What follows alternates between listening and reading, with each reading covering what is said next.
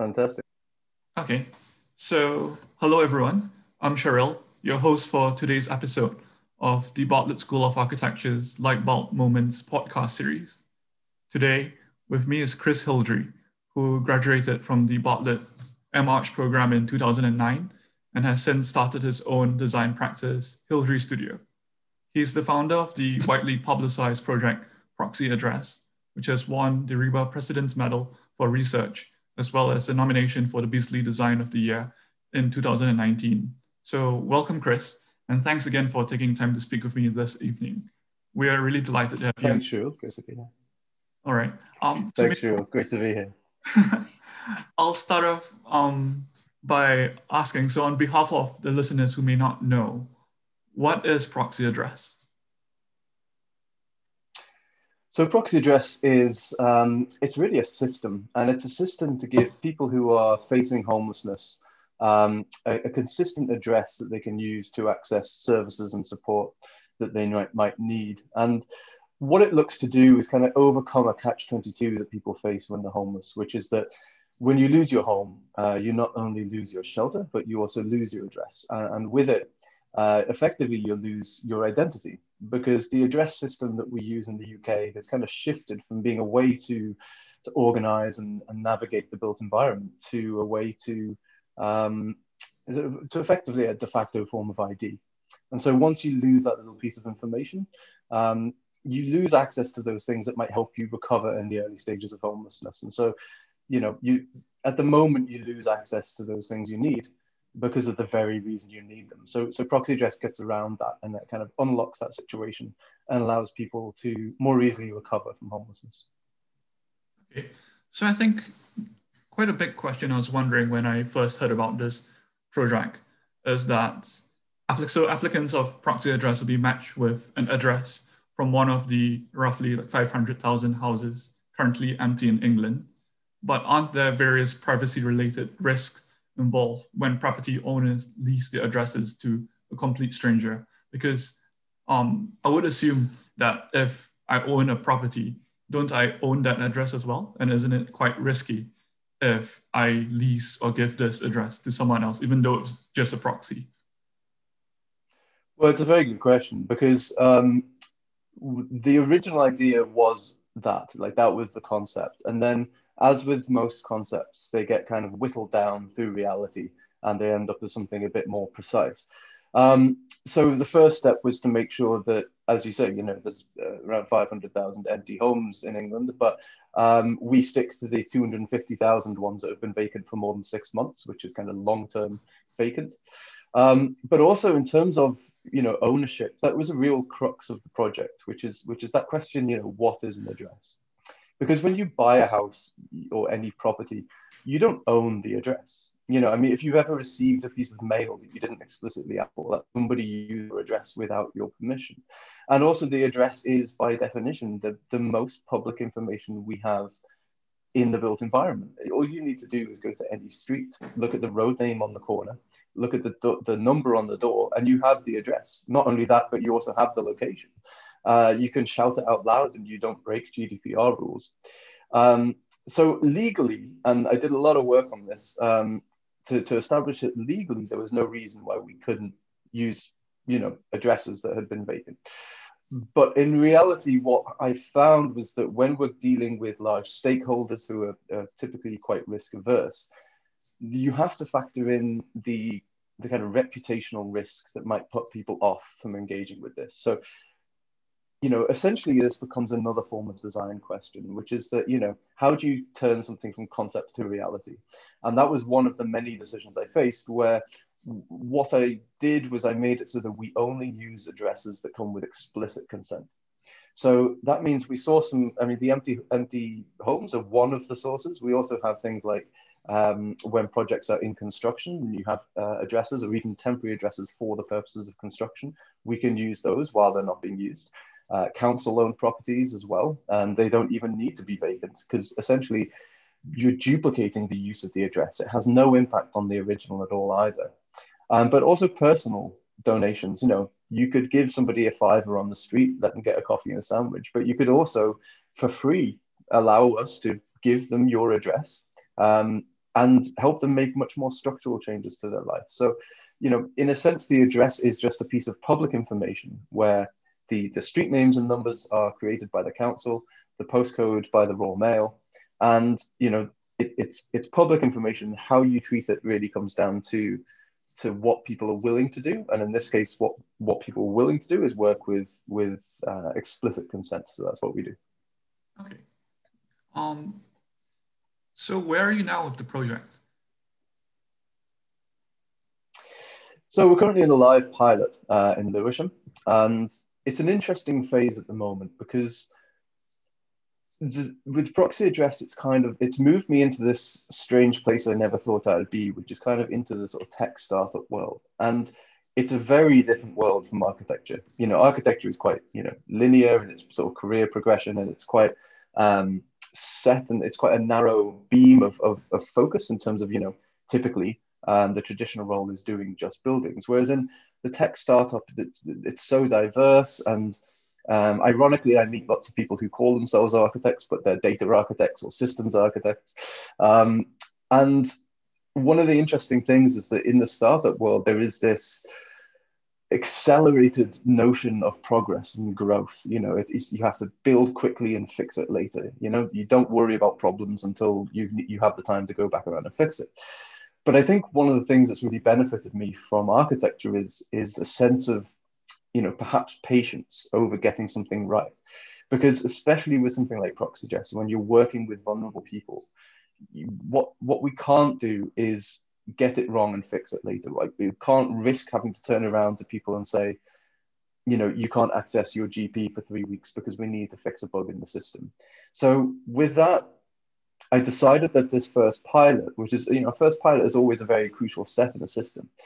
But in most times, people start with kind of the easiest problem and then they work up to the next biggest and then they work up to the next biggest. With, with this one, I decided to start with the very hardest problem, which um, you know, as kind of was, you know, potentially implied by your earlier question, is, is an issue of fraud. You know, we have to comply with anti-fraud measures.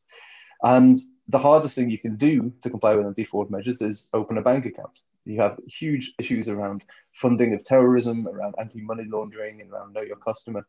And what I could have done is picked an easy thing to start with and worked up to that. But I decided that no, what we need to do is almost build this more like a pyramid, where the first layer takes the longest and you know you know, takes the most amount of work, and then the next layer after that is a bit easier, and then a bit easier again, and a bit easier again. And so that's what we're doing. And the thing with the pyramid is obviously, you know, by doing that, you make it incredibly robust, but also the longer you spend on that first layer, the higher the peak can go. And so this pilot took a lot of work to, to get it in place. So it's it's overseen by the Financial Conduct Authority, who regulate the, the financial um, um, sector in the UK. Um, we've got banks on board with who we are setting up um, bank accounts for people who are homeless um, and have no address, including Barclays, Monzo, Monese. Um, and then we've also got partners like the Big Issue, where we can start to help them get their vendor network onto, you know, get them bank accounts so they can take contactless payments and all these things. And so, yeah, so we're running live at the moment, and uh, this will go on for you know a few months yet and um, it's a really good experience to get the feedback from people who are who are going through the system. Uh, we've had some fantastic feedback. You know, I mean, I spoke to one person the other day who said it had changed his life, which is, you know, you can't even begin to explain how how nice that is to hear when when somebody says that about something that you kind of nurtured from nothing. Um, and really, we need to just sort of run through this pilot, assess it both quantitatively and qualitatively, um, and then we we expand from there. And so, um, you know, ultimately, the, the aim is to make this a, a, national infrastructure where, essentially, if you lose your home, you don't have to be severed from support. You can still recover because, in most cases, you know, despite what is a common assumption about homelessness that you know it's caused by mental health or substance abuse, in most cases that's not true. Uh, in most cases, the number one cause of homelessness in the UK today is an eviction. And actually, most people who start becoming homelessness, uh, becoming homeless, they can recover if they're just given access to that support at an early stage. But currently, when you when you face that that one milestone, you you have a cliff face. And my argument is that it's much easier to build a bridge from one point of stability to the next, rather than let people fall off a cliff face and have to drag them back up from the bottom of a, of a ravine. You know, um, so yeah, ideally it will end up as a national thing, and then you know potentially international down the line. Let's see how it goes. Yeah, I think I'm hopeful it'll become really something amazing. And I think touching upon something you said earlier in your response, you mentioned that there's a huge difference in speed working on something which is sim- more closely related to a startup versus something uh, versus an architectural project, which typically takes a very long period of time. Um, so I understand that Hildrey Studios does both proxy address, which is one of your projects, as well as other actual built projects. So does this huge difference in speed um, affect the way your practice is actually the way that your practice runs or and other points where knowledge or skill sets cross over between two of this kind of projects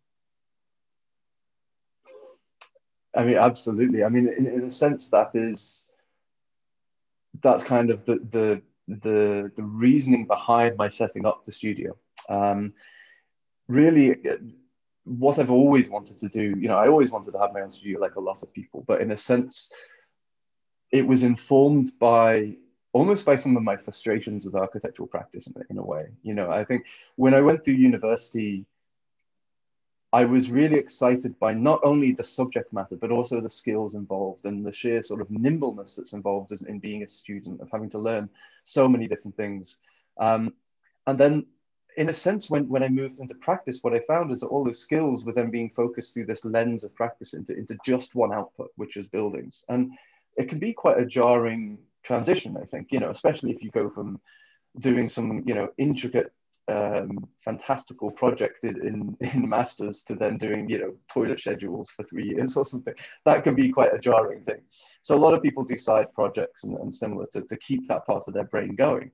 But my my reasoning was that, you know, architect like why shouldn't we turn those side projects, if you like, into into part of what an architecture practice does? Um, and and when I looked at architecture as a, you know, as as an industry, as a profession, uh, and I did a, you know, after my masters, I did a, a, research degree at the Bartlett after that, kind of looking into this issue of the pra- into practice, and and what I found is that, you know, architectural practice is suffering a lot. And, and the reasons that I found for it aren't things that are going away. So my argument was, you know, if I'm frustrated by the somewhat lack of diverse output from architecture, and architecture with its singular output is, is sort of struggling, then why not diversify how we apply the skills that we already come out of university with?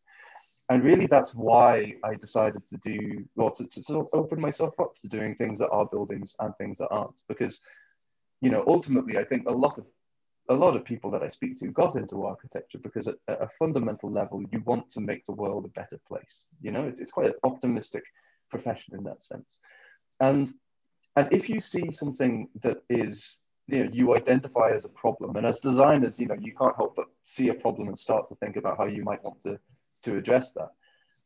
A building isn't always the, the best way to address that problem. You know, buildings are incredibly time intensive, material intensive, cost intensive. Sometimes you need something else. And and I found that me as an architect, when it comes to homelessness as an example, you know, I didn't have the agency as an architect to, to affect housing policy. Uh, I would design what I was asked to design. I wouldn't be telling anybody what, what was going to be built. And and so it was my way of using my skills uh, and my understanding of the built environment in a way that wasn't a building. And similarly you know for the built works uh, we have a, a, a homeless shelter um, a very big project in a grade two listed building in central london you know that is a way that a building can help. Um, and then also there's there's other things like some of the sort of more um, enjoyable kind of well not more enjoyable but more kind of like um, uh, more kind of free design exercises like you know graphic coding and things like that that are skills that I had and, and you know applying those to doing music videos and things like that. You know it's these kind of things that might be side projects for architects that I think you know let's wrap it all together. And you know for me all this work is very architectural. It's using my skills as an architect. It's just not always buildings. And you know I, I, for me, that that personally, I think that that suits me and it suits my approach to architecture as well. Okay, so um, you've mentioned that proxy address is a system uh, which is really different from an actual materialized building. And you have mentioned that sometimes constructing a building is not the best solution. So how far do you think architects of the future will be engaged in proposing non-building solutions, such as systems such as what you've done? Or do you think a majority of both old and new practices will be sticking to traditional modes of practice, which is primarily building? Um, yeah, I, I, would imagine that the majority will will sort of continue in a sense. You know, the, changes like that have a degree of inertia to to to changing. You know, well, a profession has a degree of inertia to changing direction uh, suddenly. Um, I mean, what I would say is that you know, I think it's fine to have a diverse approach. You know, people who want to just do buildings, I don't think there's anything wrong with that.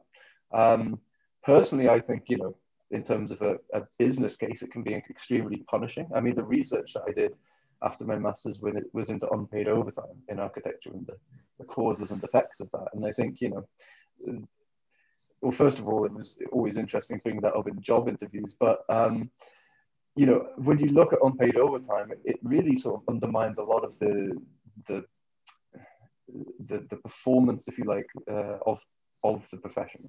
So I think just doing buildings has its own problems, and I think it will continue to, to have those problems. Um, but if somebody wants to do that, I don't think that's a problem.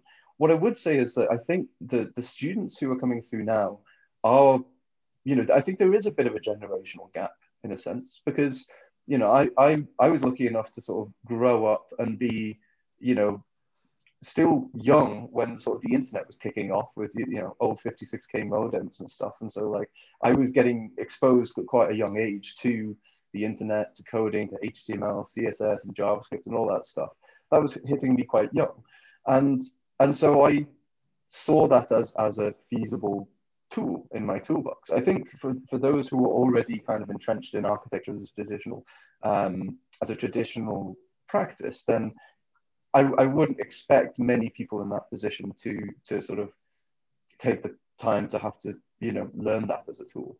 But I think students who are coming through now, you know, obviously we have a huge, incredibly high degree of computer literacy across students because they're using things like 3D Max and Rhino and all this stuff. Um, and some people want to apply that to parametricism, that's fine. Some people end up applying it to, you know, Revit and, and coordinating, you know, built projects in a, in a very um, complex way. And some people might turn that knowledge across to coding. And and I think, yeah, I think you will see that number, the amount of people who do see it as a feasible way, um, a feasible alternative to a built answer to a problem increase. Um, but I think it will take time. I, I, think just, you know, as with a lot of these things, as as generations you know flow through the system we'll we'll see the character of the profession shift as the character as the character of the people who make up the profession shifts okay um, so at the bartlett some of our students have chosen to engage with actual individuals or communities as part of our design projects because we believe that sometimes better infrastructure would go a long way to help them and sometimes these communities are facing predicaments that we as students have not experienced before.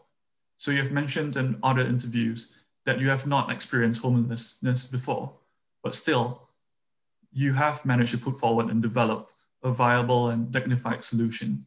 So what would be your advice for students looking to work with actual groups of people as part of their own projects without coming across as patronizing or we're still developing a response that comes from such an angle?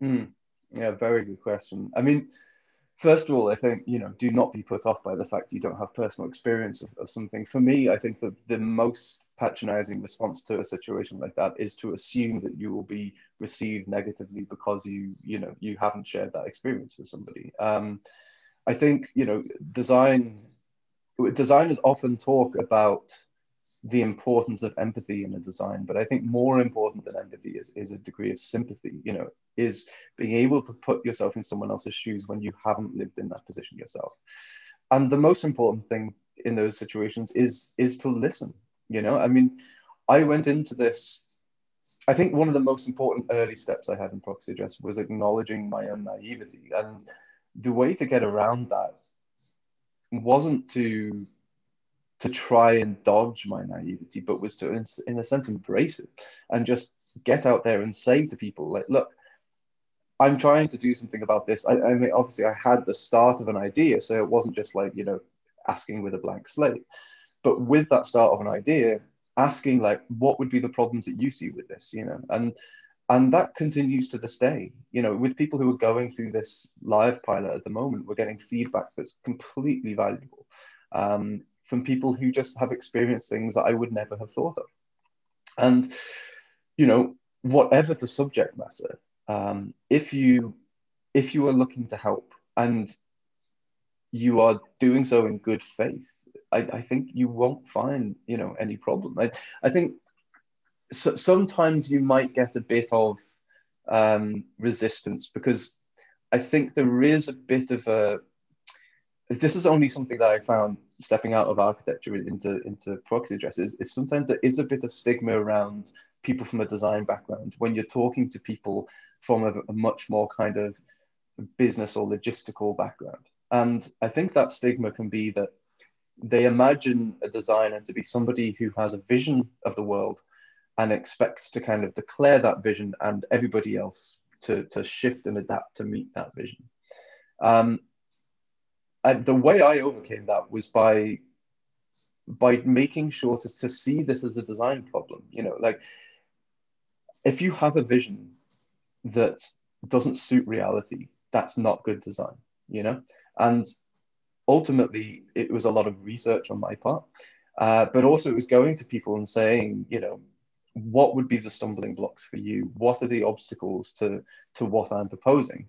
And again, just listening. And then that becomes the brief in a sense you know that is like you have to create your own brief that's almost the first part of the design project is creating the brief by speaking to people and listening to what their, their issues are. And then you can work around those constraints. And that's where the good design comes in. How do you navigate around that and do so in a way that retains the kind of the fidelity of the original concept and a degree of elegance and the trajectory through which you navigate those issues. Um, so yeah, I, I, would say don't don't be afraid to do it. Um, don't be afraid to, to speak to people. If you get faced with, you know, um, I, I, think if you get faced with some degree of resistance, then you know try try again. Um, because the more you try, the more you refine your own kind of language when addressing people and, and going to people and, and knowing in what order to explain what you're doing is, you know. Um, I found, you know, for, for, for, for instance, in frontline charity workers, uh, sometimes, I mean, they're so busy, they're so underfunded, and they're quite fairly skeptical of people coming in saying, you know, oh, I'm going to come in and have an idea. And so, you know, if you just start that conversation off as an example by by by saying, you know, you have the expertise in this conversation. I'm here to just try and find out some expertise if you have the time. You know, that's that kind of puts you immediately on like puts your cards on the table and says like you're here to to to understand more. And I think you know as long as you do that, um, then there shouldn't be an issue. And you should never refrain from from trying to help in a situation that you've not experienced yourself, um, because you know in, in reality that if we could only help with situations we we've experienced ourselves, then it would be an incredibly um, divided set of set of you know set of, of activity trying to help. Um, so yeah, I would say dive right in. Yeah. Um, if you had the opportunity to speak to your student self what three messages of advice would you give? Or rather, like how many? It's up to you, I guess. um, I mean, I think looking back on my student days was almost as educational as you know my experience during my student days because information comes at you at such a pace. Uh, it's quite hard to take it all in. You, you still digest it for like a decade afterwards. So, um, I mean, I think one of the key pieces of advice I would have given myself is to to listen to my instinct more. Um, to yeah, to listen to my instinct more. You know, I, I I spent a long time when I would have a project and I would think about what what does you know the tutor want to see from this? Um, and I think you know in, in the Bartlett in, in my fourth year in the Bartlett, I had a great pair of tutors, um, um, Peter Szczepaniak and John Puttick, and they had a, a fantastic um, talent for not not sort of setting a specific style or mode of output, but in extracting from each student what they wanted and getting the very best of, of that student's work, you know?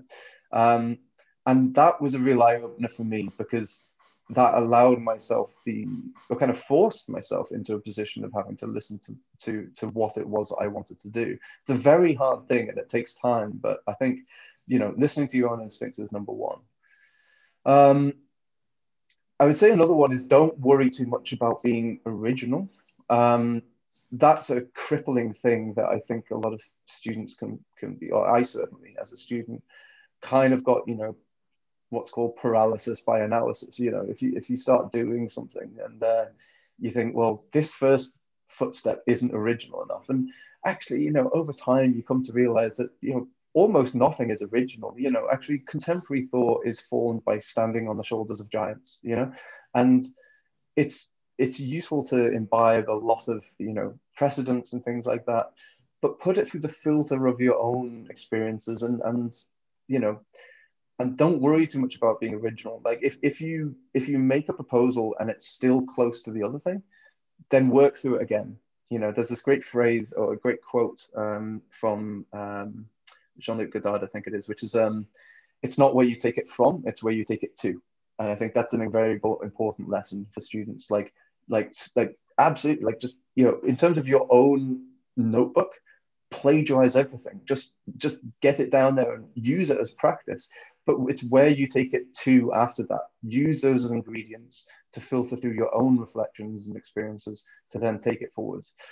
And I suppose that would really lead to a third one, which is that, um, which kind of combines the two previous ones, but it's it's it's this idea that to try and understand yourself more as well, because you know part of being paralyzed by a, a, need to be original or part of um,